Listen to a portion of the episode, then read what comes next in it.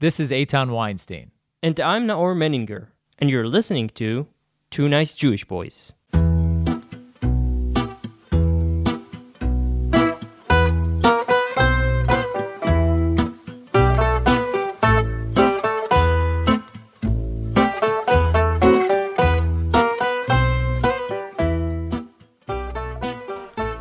On February 24th, 2022, Russia invaded Ukraine and set the entire world on course for turmoil. Even today, every single day, about 200 Ukrainians die in a war that no one seems to know how or when it will end. With casualties in the tens of thousands, more than 10 million Ukrainian refugees fled their homes. Those who have stayed continue to suffer from a daily dose of deadly rocket fire, hitting without any warning and causing severe casualties. Among the masses that fled was Rabbi Mendel Moskowitz. Rabbi Mendel Moskowitz is a Chabad rabbi with a long Ukrainian history. Born in Brooklyn, his parents took him to Ukraine as a baby on their mission to help Jews in the new nation emerging from the falling Soviet Union. Fast forward 32 years, Rabbi Moskowitz found himself at the crossroads of history. Rabbi Mendel Moskovitz joins us today to share his experiences in Kharkiv five months ago at the beginning of the Russian invasion. So much. Thank you so much for joining us. So much thank you. So much thank you. Thank That's you how they say it in uh, Ukrainian. Yes. So much thank you. Um, thank you so much for joining us. How are you? I'm good. I'm good. Uh, trying to get used to the the daily traffic and the different rhythm of life here in Israel. I think it's safe to say you, life is better in right now in eastern Ukraine than in Kiryat Malachi. could be, could be, but that, you know, it's definitely. Uh, I now I feel that people making aliyah is so Mhm. different, especially people with Russian or Ukrainian culture, which is a very, you know, heavy culture and a strong culture. It's it's hard. It's hard to get used to the rhythm here and the the, the people and you know. Uh, I, I, you know, I always grew up. Uh, I learned in Israel for many years, so I know the Israeli. I'm married to an Israeli, so I know the culture, and I know I'm I'm used to it. But for people, even for me, it's getting. You know, I need time to get used to it. Yeah. I've been here for 15 years, over 15 years now, and um, still getting used to it. Wow. Yeah, it's not. It's not. It's a. It's not an easy culture to acclimate. Yeah, to. you, you feel the rhythm here. Is, I was born here and I'm Yeah. I'm still getting used to it. Uh, So- but it's so- crazy. it's crazy. Yeah, absolutely. So tell us a bit about like. Let's go back to the beginning. How well, how did your relationship with Ukraine start? You know, Right. So- did you live there? So, so the relationship started uh, as back to the Lubavitch Rebbe, who was born in the Ukraine. It was then the Soviet Union. He was born in a city called Nikolaev, and um, for many years he escaped uh, the Soviet Union. But for many years he wanted to bring back emissaries. There's the famous uh, Chabad emissaries all over the world. Anybody who has been to Thailand or anywhere in the world here in Israel probably met somewhere Chabad. Birmingham, Alabama. Yeah. So, so uh, for many years, the Lubavitch Rebbe wanted to send people to Russian Ukraine because they were under the Iron Curtain. They couldn't get in, they couldn't get out, and people like people wanted to be Jewish. You know, people wanted to practice Judaism and culture, Jewish culture, and that was all under a lot of uh, scrutiny, and that was a big problem. So. In 1990, finally, the Lubavitch Rebbe decided to send three families which is the chief rabbi today of Russia, the chief rabbi of Dnipropetrovsk, and the chief rabbi of Kharkov, which is my father. Together with me, I was a six month old baby. So I thought my story is very exciting because I was born in New York, and my mother's from Sydney, Australia. My father's from Caracas, Venezuela, uh, which was intense enough as it is. Uh, you know, kibbutz galiot, as they say here, from all over the world. And in 1990, we found ourselves in Kharkov, the second largest city in the Ukraine. With the- Where is it on the map? it's right next to the Russian border. It's right next to the Russian border. It's uh, it has a million and a half people. It's a very big population and a lot of Jews. So before the World War II, there were 130,000 Jews, and uh, when we came there in 1990, there were about 50,000 Jews. So a very big community. It has the largest synagogue in Ukraine and one of the 10 largest in the world. So it was a big uh, honor to be, you know, part of something so big And when we came there, like th- there was nothing going on. Like uh, the, the it was Soviet Union. Eh, There was no like we, we had to bring diapers from from America. Like there, there was it was life was so simple. I remember growing up, uh, eating borscht on Thursdays. That was like exciting for me as a kid. Uh, so so growing up was great, and and the people anybody who's been to to Ukraine, the people there are nice.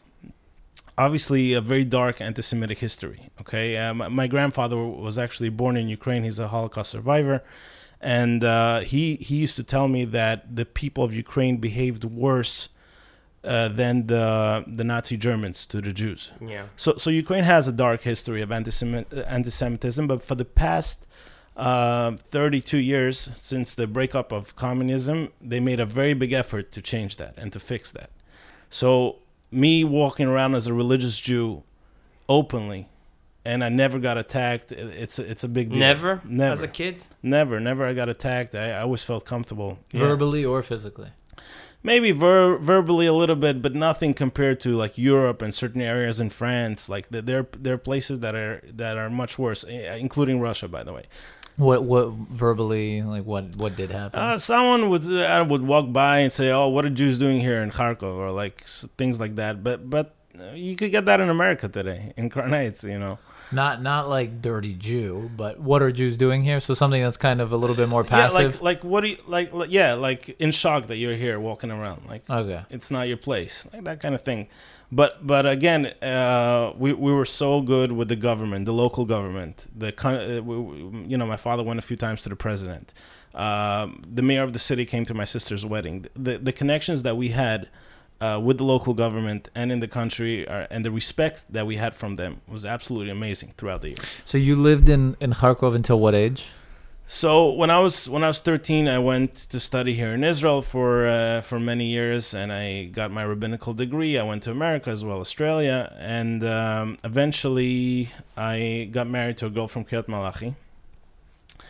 And uh, I just, you know, I wanted to go back there because I felt uh, my parents brought me up in in a, it's called in Hebrew shlichut, uh, like I I always felt like I was on a mission. By the way, any anybody with kids who's listening to this, uh, me growing up in Ukraine was was an amazing experience because I always felt that I'm I'm like uh, I'm in a James Bond. Uh, you know, I'm I'm I'm so it's so important for me to be here. I have to help people, and and that mission, uh, that me feeling like I'm on a mission. That's something that that really helped me be be successful and always uh, be proud of what I'm doing. So I was very proud about being there because uh, I felt like I was re- representing Judaism in a certain way and showing people how to be Jewish and how to light uh, menorah and Hanukkah, whatever it was. And and I always felt proud, and I wanted to marry someone who was crazy enough to leave this beautiful country and to join me in Ukraine. So that's what we did, and we're there for the past eight years together with my wife, with four of my kids Wow, in so you- Kharkov. in So- Kharkov. Yeah.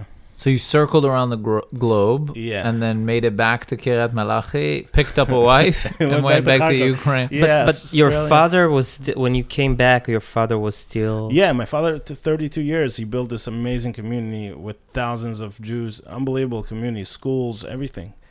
And he he stepped down at a certain point, or did no, you, I just came to help. you help? Okay, so I came to help. I, Okay. I, I I took over in the school. You know, I, I did a lot of work with the school. We have a very big school with hundreds of kids, so that's that's that's the part I played there. Um, Is it a Sunday school or no, no, or, like uh, a ev- proper preschool uh, and, and a a regular school with with hundreds of kids. Oh wow. and who are those kids? so that that's a very interesting question because the kids there are are uh, kids who some of them just found out that they're Jewish. So a lot of people don't know that if their mother is Jewish, that makes them Jewish. So some people have a non-Jewish father, they think you know they're not Jewish, but then they find out one day they're Jewish. They come to synagogue, or their grandmother was Jewish, and they want to know more information, and we tell them that they're Jewish and they should come to our school and they should try it out. So we are like their uh, first step into Judaism. Mm-hmm. From there, some people Back go to to Israel. Judaism. Back to Judaism, correct. Right. So everybody's Jewish, and that's something you can't get rid of. Uh, And for if- some people, that's unfortunate. And if someone's father is Jewish there in and so, he came so, to you, so they yeah, so they also come because uh, they, uh, our school is a public school uh, from the government, so they uh, they're allowed as well. They come as well, and we explain them the way it works, the way the system works. And uh, a lot of people from there continue to Israel from our schools. They learn Hebrew, they learn Jewish tradition, and from there, they a lot of them continue to Israel. So just about the region, because you hear you people say that this is like Ukraine, but people speak Russian. It's very Russia-oriented region. So how did you experience? Are are those people there? They're Ukrainian or are they Russian? So, so that's a that's a very difficult question to answer because uh, basically what happened was in the Soviet Union, uh, Stalin made a very big effort to take uh, Russian-speaking people and put them in uh, Georgia, all the Soviet Union countries, including Ukraine, and especially Ukraine. So people next to the Russian borders, like cities like Kharkov, Mariupol, uh, surprisingly, cities that are getting the most attacked right now, which is another thing that we could talk about. Um, so, so these speak these cities are very Russian-speaking cities because all these Russian people came from Russia. Were, Uh, were forced to move, no? Were forced Or- to move. Yeah, yeah. The, he he forced a lot of people to move uh, in order to disrupt the Ukrainian culture and the local culture. So for the past 32 years, Ukraine is making this effort to become A nation. a nation, become more Ukrainian, go back to its roots, some some darker sides of history, some better sides of history, and they're making big efforts. So, but but in Kharkov, s- people still feel Ukrainian, even though they're Russian speaking and they like to drink vodka and sing Russian songs. It, it's still uh, they, they- they're part of the culture. They're part of Ukraine, and and we al- I always knew growing up that we we live in Ukraine, and Russia is a different story. What's the dominant language in the city? Uh, the dominant language is Russian. In Kharkov, I always spoke Russian. I didn't know a word, a word of Ukrainian. All my friends spoke Russian. Um, and then with time, especially in 2014, when Russia invaded uh, Crimea, Donetsk region, and Lugansk, that's when things changed. That's when Ukraine made a big, e- started making a bigger effort to speak only Ukrainian, etc. You know, to, to make it more Ukrainian, the country. So let's fast forward to the uh, the you know late February uh, this year. Right. So, so about a month, a month before the war started, we were getting warnings from the United States and from Israel. Uh, that we were getting messages that a war is happening, a war is gonna happen, and about uh, a hundred, 150,000 soldiers at a certain point were were standing by the Kharkov border. So I live about a half an hour, 45 minute drive from the border. So this was pretty intense. Uh, friends of mine and family members from America and Israel were saying, you know, come for a few weeks. You know, something's really bad is going to happen, and uh, that was that was a hard point for us because on one hand, you know, we we haven't been to Israel for a long time because of COVID. It was like two years that we couldn't come.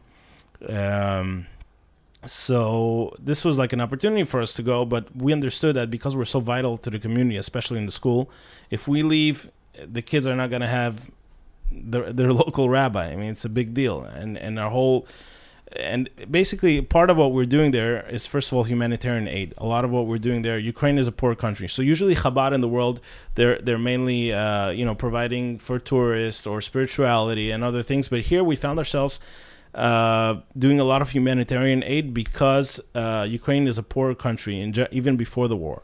So this is something we were dealing with a lot, giving out food every day. We had a soup kitchen in our synagogue, just giving out food to hundreds of people, and we had a doctor with a medicine bank in our synagogue, giving out medicine to people. So that's a lot. We had a lot of experience with that. So we knew that we had to stay. We had to be there for the community, especially in these hard times where there's talk about war. And uh, a day before the war started, Putin gave this very frightening speech that Ukraine, Lenin gave Ukraine to as a present, and really it's part of Russia. And that was the first time it hit the local Ukrainian people that there's something really not right about the situation.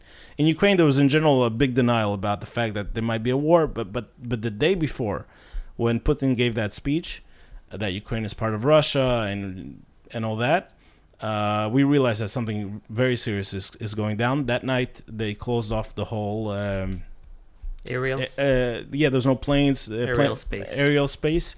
And uh, and at five o'clock in the morning, we were woken up with explosions outside my window. So you have kids at home. Yeah, yeah. So that was that was the first thing. They they, they started crying. So so I ran to them. I picked them up. I, get, I you know I made sure that, that that they feel fine and safe.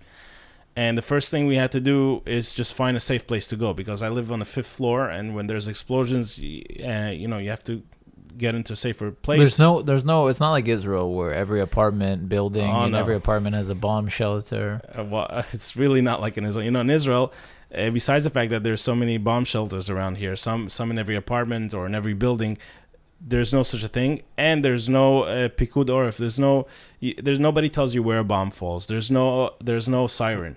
Okay, so That's insane. yeah, so you so you don't know. You just hear bombs. There's no sirens. You don't know. You hear the whistle of the. that you know that that's the worst part about the bomb. You know, till today, that that's like w- the, the worst memory is not the actual explosion. It's it's there's like a, a, a split of a second of that sound hmm eh, because you don't know where it's gonna fall. You don't know where it's gonna hit, and Mhm. and that whistle is like the is is It's a Russian roulette, no pun intended.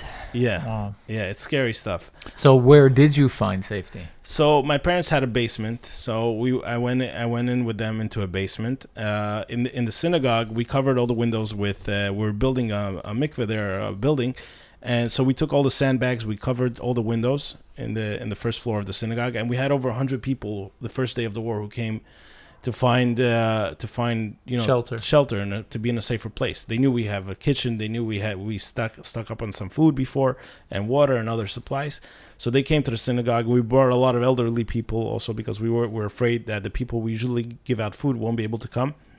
And uh, and that was that was a very scary. The first days of the war were very scary. Some people ran out of medicine, so that's a big deal. You know, we had to save them literally, especially, especially people who you know insulin, people who have medicine that is like could be life threatening.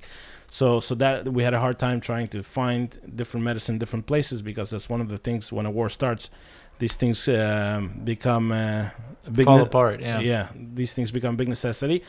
And uh, the first week of the war, we were there.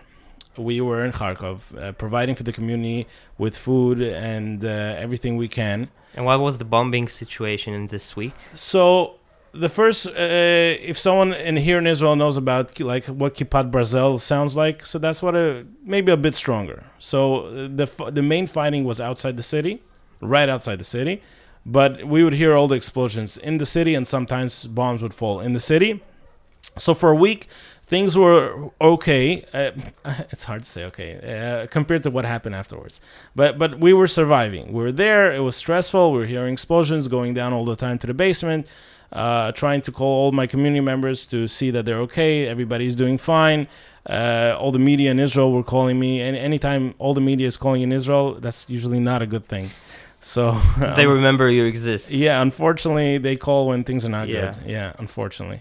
So they all they were all calling me at six in the morning, at seven in the morning. It's like anytime- this annoying aunt that only calls you to bring bad news Yeah. instead of wishing you. Yeah, and they're trying to be polite. They were saying like, "Oh, we feel bad for you" or whatever, but uh, they just want to hear what's going on. They wanted the scoop. Yeah, they they just wanted the scoop. So so they were harassing me and and uh, the whole community, and we were trying to be in touch with everybody, see what to do, um, because escaping was very dangerous then. Uh, the Kharkov was surrounded with with Russian military tanks and, and anything that could that could you know get you killed, and some people were getting killed on the way.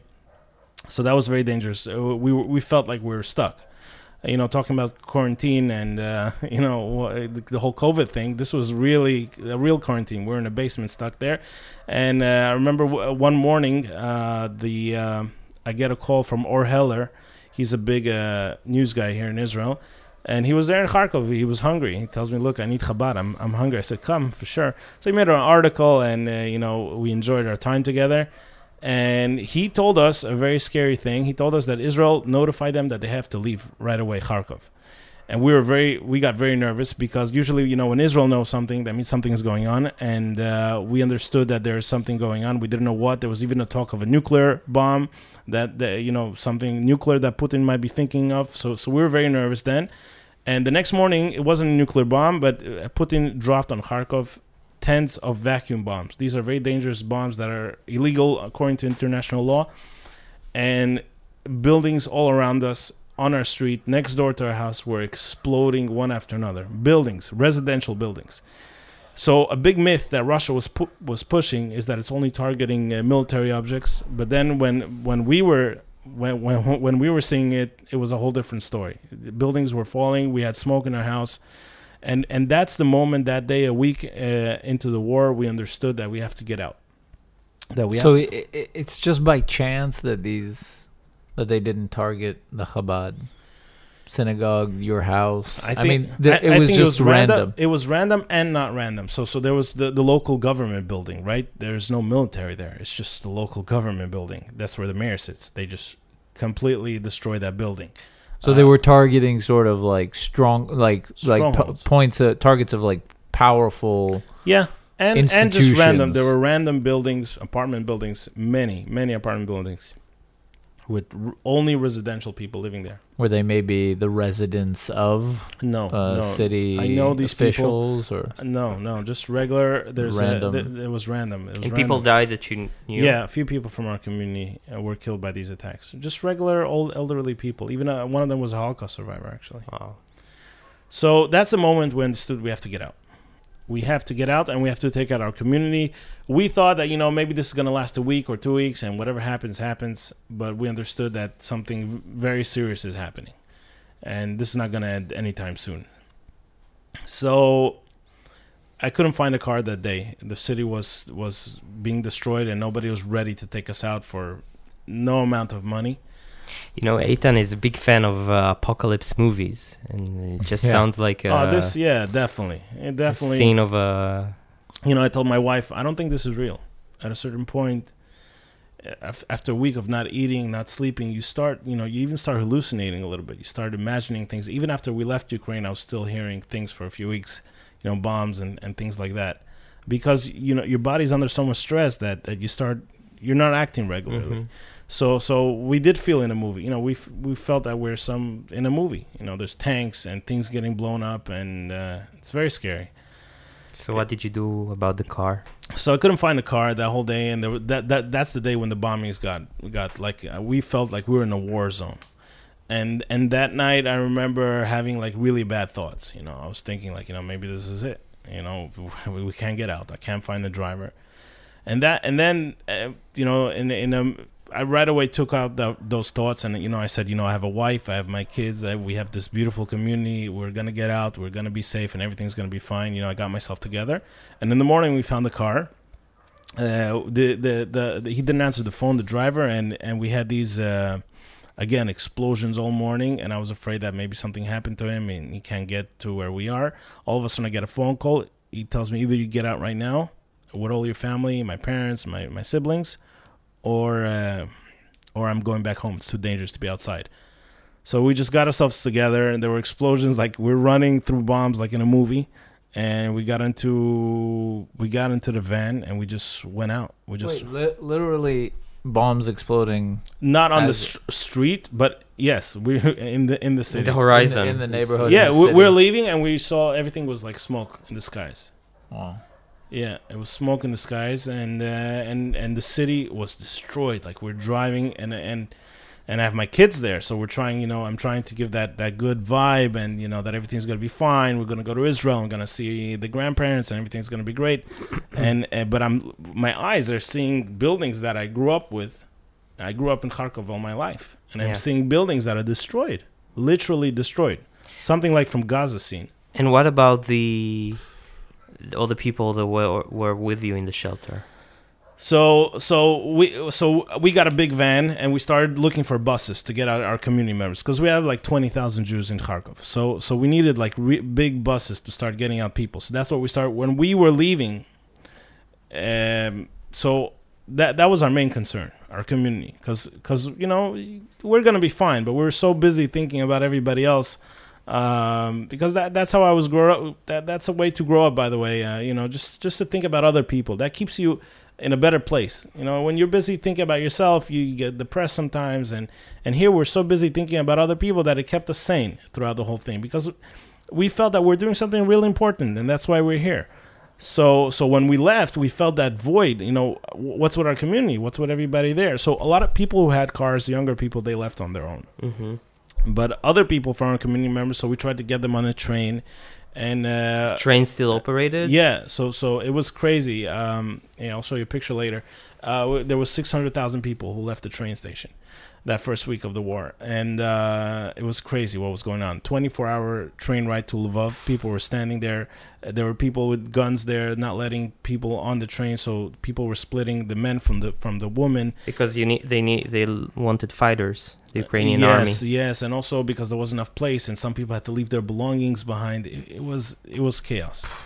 It was real, real chaos, and um, but we tr- we helped as much people as possible, and uh, it was a long story, a two day story. It took us sixty hours to get to Israel. Uh, But wait, the bu- you found buses in the uh, end? yes, we found buses, um, and from Moldova and from from outside of Ukraine, hmm so they started driving towards Kharkov. We were driving already out, uh, and it was it was uh, two days we were traveling, and there were uh, Ukrainian soldiers who would get into our car every 15, 20 minutes. There were these big block posts, and looking for Russians because a lot of Russians the first week of the war entered the country.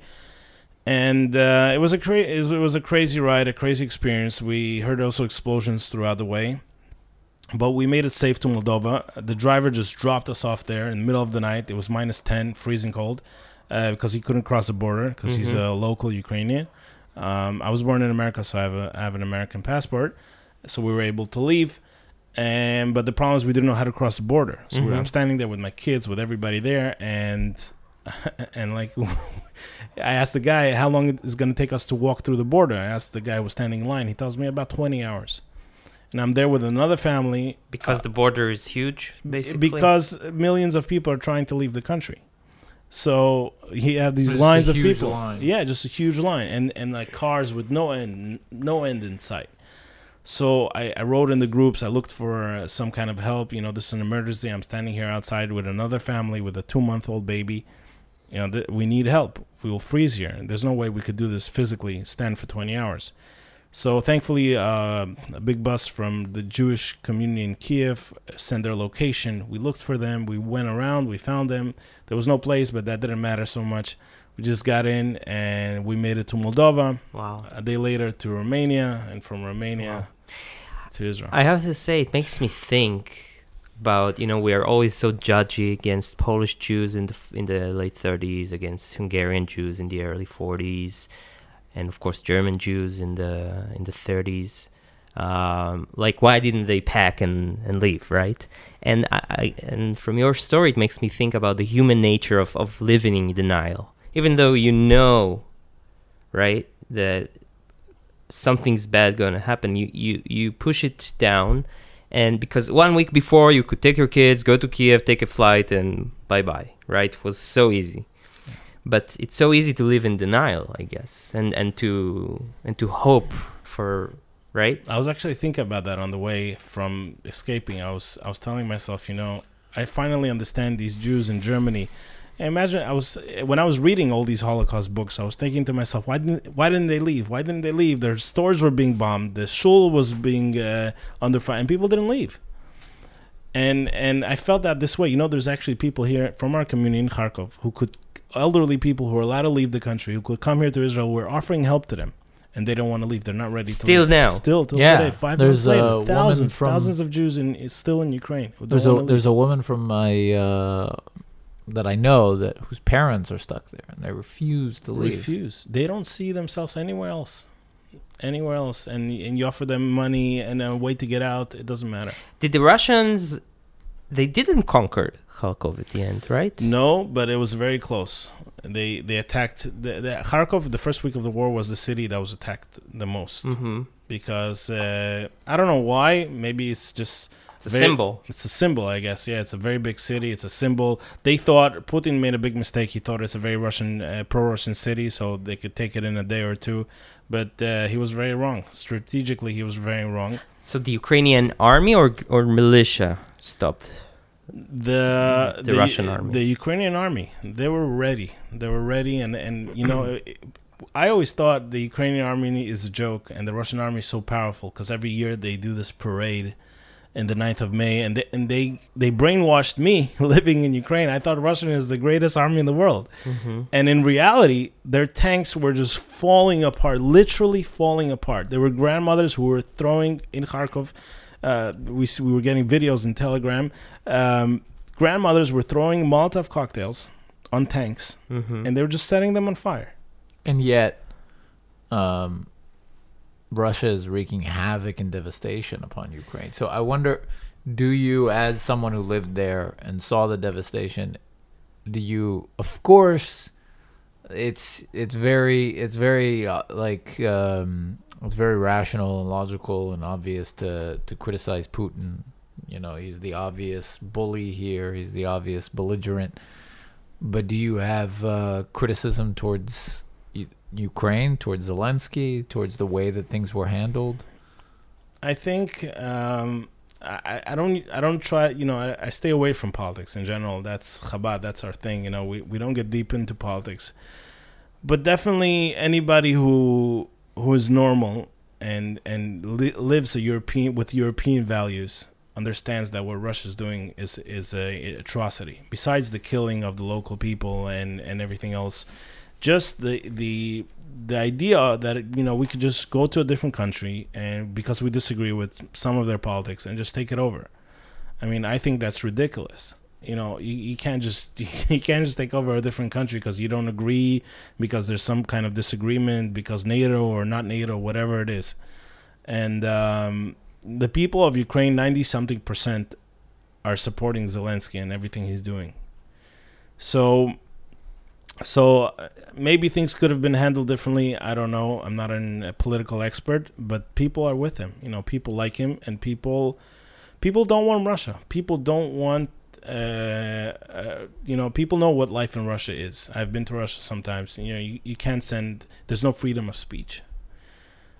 Like in in a way that They are now stopping the Jewish agency in Russia. Right, they're closing the Sochnut, right, which is which is crazy, and and there's no freedom of speech. Like even the rabbis there, they can't express themselves. You can't Mhm. even send in a in a WhatsApp message. You can't write something against Putin. hmm hmm It's you, it, could, it could put you in. You could end up in jail. yeah, you you, know? can't say it's a war in Russia. Yeah, you have to be. You have to be. Special military operation. I follow this YouTuber and uh, very famous Russian YouTuber who's doing an English channel. And although he fled to Georgia, he still, because he wants to go back at some point, he still has to say special military operation. And uh, like he's obviously joking about it, but he has no choice. And also when he says Facebook, he has to write down in the in the you know in a caveat Facebook has was declared as an hostile organization by Russian government and all, all But so, as I said, of course, Russia is the belligerent and Putin is committing atrocities. i have to say though, as an Israeli looking at Ukraine and looking at the, there was a lot of criticism coming from Zelensky towards Israel for not supporting the Ukrainian military in a more, you know, in a stronger way. To me, it seems like getting involved in that from our end, and I wonder what you think if Israel's not doing enough. It seems to me like it's not our struggle. Like I, you know, the the the the crimes that are being committed, the crimes against humanity, are clear to me, and that's awful. But but I wonder if you know, and I and this I guess goes to the question about getting out. Like why not? What and I guess to even the the broader question of Chabad, which is, shouldn't we all just be living in Israel? Uh, so I, I get that question asked a lot. I, I do now. Basically, I uh, I speak all around the world to raise awareness and money for Ukraine. Um, so I spoke in California and Seattle. I toured, and a, a lot of times I get asked this question, like, why doesn't everyone just leave? The reality is, some people are just gonna stay, and some people are just going to be there. And as we were saying before, some people are not ready to go. Some people are just not ready to leave, and Chabad needs to be there for them. There's no right now. There's no other Jewish organization there in Kharkov. So if we're not there for them, and right now my father is actually there with my brother in Kharkov, even though there's bombings. Um, if we're not there f- for them, then then who's going to be for them? Who's going to be there? Who's going to provide them with food, with medicine? I mean, we're talking about basic stuff that that people people are hungry. You know, so we're feeding over 300 people just in Kharkov and um, daily. So so this is this is uh, something very big that that we're dealing with right now. And But and in regards to what you were saying, uh, like is what is Israel's part in all of this? I think, I think, you know, it's not Israel Israel's business to to fight other people, other countries' wars, and Israel needs to take care of its own interests. But on the other hand, things like atrocities that when people are getting killed in mass graves, I think that's something that needs to be Addressed. addressed. And uh, you know, people are literally getting shot for no reason. Elderly people in in mass graves. This is something that the world should stand up against. Whether Israel should fight for Ukraine or other countries, I don't think that's you know Israel has is a, is a country with with a lot of its own problems. Uh, we're surrounded by Arab nations. Uh, there's Arabs, a lot of Arabs who are against Israelis here in Israel, living inside the country, which is which is a very serious problem. And if this gets out of hand, you know, this could be just as dangerous as what's going on in Ukraine right now. But uh, I mean, as far as people not leaving Ukraine and not leaving other places around the world to come to Israel, um, you know, I think there's a difference also between places like the United States, where currently it doesn't seem like there's much of a threat on the horizon, and places like Ukraine and Eastern Europe and Russia, mm, China maybe, um, where things are not so comfortable. Is it's kind of like a i mean it's kind of like a parent whose child is you know not doing what they need to be doing is not taking responsibility over at some point you have to cut ties like are we not enabling the jews around the world by setting up chabads everywhere to support jewish communities in these in these places shouldn't they just leave and come home So that would be great. If I would have a button like I could just press and, and bring everybody here, I would press that button. There's no question about it. But again, going back to this, that there's just certain people who are always going to live there, and that's all they know, and that is their culture, and that is their home in their eyes, and um, and by us being there, I don't think we're providing uh, a, a safe haven for people to stay. I think we're just we're just saving people from from right now just from dying and just staying safe. Um, in general, I think Chabad is is there for everybody wherever they are, and uh, just like the Israeli government sends people, including Ukraine right now, sends a representative from their government to be there. The same day we're we're we're representing Judaism in the world. So so I don't think it's fair to say like you know maybe to the Israeli government maybe they should just leave all those countries. We have to we have to keep on with diplomatic ties. We have to keep on helping the people in every way possible. And uh, again, it would be nice to bring everybody here. And a lot of the refugees from Kharkov, we, we did bring them to Israel. We're dealing with hundreds of refugees who came from just from Kharkov, and we did a very big event for them uh, during Purim and Pesach, all these all the all the holidays. We got together. We rented a big hotel, a big place, and we did a we did many events for them just to keep them, you know, together and give them some hope and uh, of course this is great that people are coming here but it's terrible what's what's happening there. And actually one, one of the hardest things for me was to find purpose when i came here. So living in kharkov I, again i always felt that this is amazing. I'm helping people. It feels good. I always felt great helping others. And when i came to israel i felt you know what am i doing here? You know this is like now how do i reinvent myself? Like what do i do here as a as a, you know there i was a rabbi. I was providing and here i'm what am what do I do now? That was a very hard point for me and my There's a lot of people in Tel Aviv who have lost a lot of touch with their We're- Judaism. yeah, so there's a you lot have, of work. You have one right here that might need some uh, Uh-huh. kiruv. Yeah, don't get me started about Chabad. I don't want to go there. But uh, but I do think Kiryat Malachi is a place that needs a lot of help. every place, every place needs help. There's there's people all over us, and this is my message. Actually, my speech is that that we have to help everyone who we can, everyone around us, whether spiritually or you know someone. Sometimes someone needs a phone call. You know, how are you doing? What's up? You're good. You know, sometimes that could save somebody. So I think everybody should be an emissary and live their life every day like they're doing and helping others. Like that that's a feeling wake up in the morning, what how am I going to help somebody and do something for somebody else and that that fills me up today. And that's why I, jour- I joined this amazing organization which actually helped save my family. So the plane was organized by JRNU. Uh, this is an amazing organization that right now I'm the ambassador of fundraising for them and speaking uh, on behalf of them in the whole world just to fundraise money uh, for Ukraine for the medicine. JRNU stands for. Uh, Jewish Relief Network Ukraine. Okay. Uh, so all the rabbis together, we got together, we, we made this big organization, and uh, we just want to help everybody there. Everybody was still there, which is we're talking about thirty thousand people that we're feeding in the country, giving out medicines. They send a list of medicines with whatever they need. We have fifty uh, people on the ground who are working for us in Ukraine full time.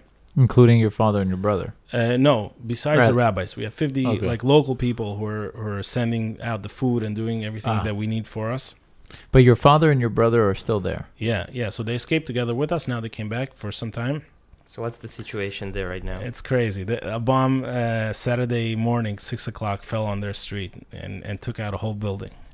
wow. So it's very dangerous, very very dangerous. But but you know, so so a normal person here together, we're sitting here, and we're thinking, you know, that's crazy. Why would someone do such a thing?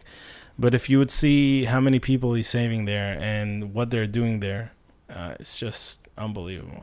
But, w- but what's the war situation? I, I it's very hard, I think, now in the West for us to understand what is actually going on there now in this part of Ukraine. So, so that's the thing. A, a big part of uh, why I joined this organization, and I need I need to tell people about what is going on. You see, the first month of the war, especially here in Israel, every day you would open up the news, it was Mhm. only Ukraine. Everything was Ukraine. But after a month, you know, people wanted to move on. There's politics, there's elections, whatever's happening here in Israel. So people moved on. But the truth is, the war is getting worse. So basically, what happened was Russia changed its tactic. So they tried surrounding Ukraine and taking over the whole country in a week or two. That was their initial plan. Mhm. Then they realized that is not work. That does is not working out for them. So they got out, and now they're taking city by city Mhm. slowly. Mhm. They're taking all their forces. They took over Mariupol, Kherson, other cities. They're bombing Nikolaev like crazy right now. Kharkov, they're bombing. They're just bombing and bombing, and and these bombings they they they kill the people's um, hope right? So these random bombings, you're sitting there and you think, you know, maybe things are going to get because in the ground, Ukraine is winning.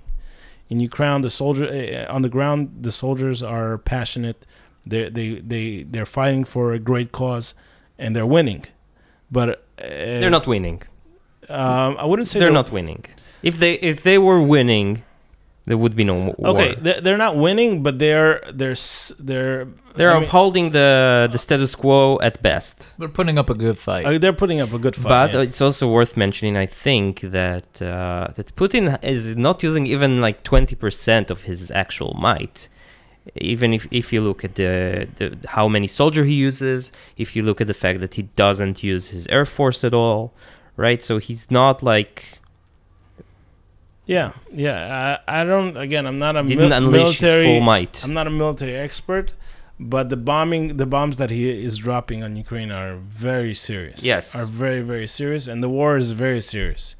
Um, it's hard for me to tell the you know all the details because there's propaganda on both sides, mainly from the Russian side, but also in Ukraine there's also Mhm. propaganda. There's things that are getting you know taken out of context, and it's hard to find out the real truth. You know, it's amazing. We live in the 21st century, and there's you know Facebook and all these media outlets that you could just see everything, and still there's so much um, Misinformation. misinformation, so much Yeah. misinformation. So it's very hard to, to you know, especially when we were there in Kharkov, I couldn't even understand what is going on. I'm there, I'm there, and I couldn't understand wh- where are the Russians right now. Did they enter? Didn't they enter? Did they conquer Ukraine? I was there. I was located there, and I was I had to call.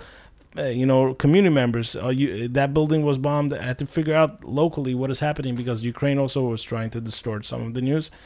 But obviously, I don't think it's compared to the Russian propaganda. I mean, Russian propaganda is a whole different level. yeah, That's they invented it uh, yeah, more or less. yeah, so. that's a whole different level of propaganda. So, so, but that's what we're dealing with, and we have Jews there, and we have to help them. You know, we have to help them, and that's that's why I'm going around doing this. You know, just raising awareness. Kharkov could still be conquered eventually. I hope It's not. the, but it's on the like it's it's a It's on the Russian agenda. Yes, it's on the Russian agenda, and they're heavily bombing. And these bombings are, are killing the moral of the people. You know, people are. How much can you be under? It's very stressful. You know, when you're under bombing, this it affects you. It affects the way you feel. It affects your your hopes. Uh, but you know, we're trying. You know, as Jews, you know, we were taught that we have to be positive and. Uh, "Tachshov tov v'yeh tov," you know, think good and it's going to be good. Mhm. So even though things in reality are not looking good at all, but uh, we're trying to stay positive and we're trying to stay helpful. It's good that there's a place to flee to. Yeah, so that's that's a big thing. When we were traveling, when we were getting out, so that's what kept us strong. Like we knew that we're gonna get to Israel. We knew that we have a place. We knew we have a home, and that's something when you're escaping from a place, that's very comforting. Like to Mhm. know that there's a place that you could find shelter, you could find hope. That's uh, I mean, throughout most of history, Jews didn't have that privilege to have a place to fled, flee to. Yes, so so that's something we're very thankful for. Uh, there's there's criticism towards the government. Uh, they could have helped more in, in many ways uh, by helping The Israeli out- government. The Israeli government, Mm. yes. Um, there's criticism there, but uh, but the fact that we have a hometown, a home place, a place to run to, a place when we came here uh, to be accepted. Uh, all, all my community members, including myself, we made an aliyah, and uh, you know Israel is supportive with that. So we're very thankful. Yeah, we're very thankful. So, uh, first of all, you're on social media. Yep. How can people find you? So uh, I have an Instagram account, Rabbi Motivation. That's something I do, small short videos for people to stay motivated. But right now, jrnu.org, this is our website, and this is what we're presenting. So if anybody wants to support the Jews of Ukraine, uh, this is the biggest organization right now that knows of all these rabbis who were there for 30 years, know the community. This is money that is going directly to uh, to Jewish people there for food and uh, medicine. Right now, we're working on a project for the winter because uh, people might not have a way to survive the winter, so we need to provide them also with heating and the money to pay their bills to in order that they shouldn't get kicked out of their homes. So Mhm. if anybody can support and listening to us, jrnu.org, it will be greatly appreciated.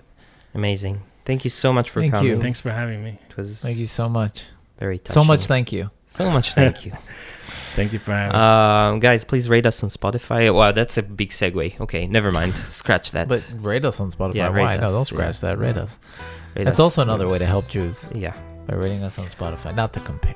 Um, Um, thank you so much for joining us. Thank, Thank you you. guys for tuning in. Thank you See you on the next me. one, guys. Bye. Bye bye.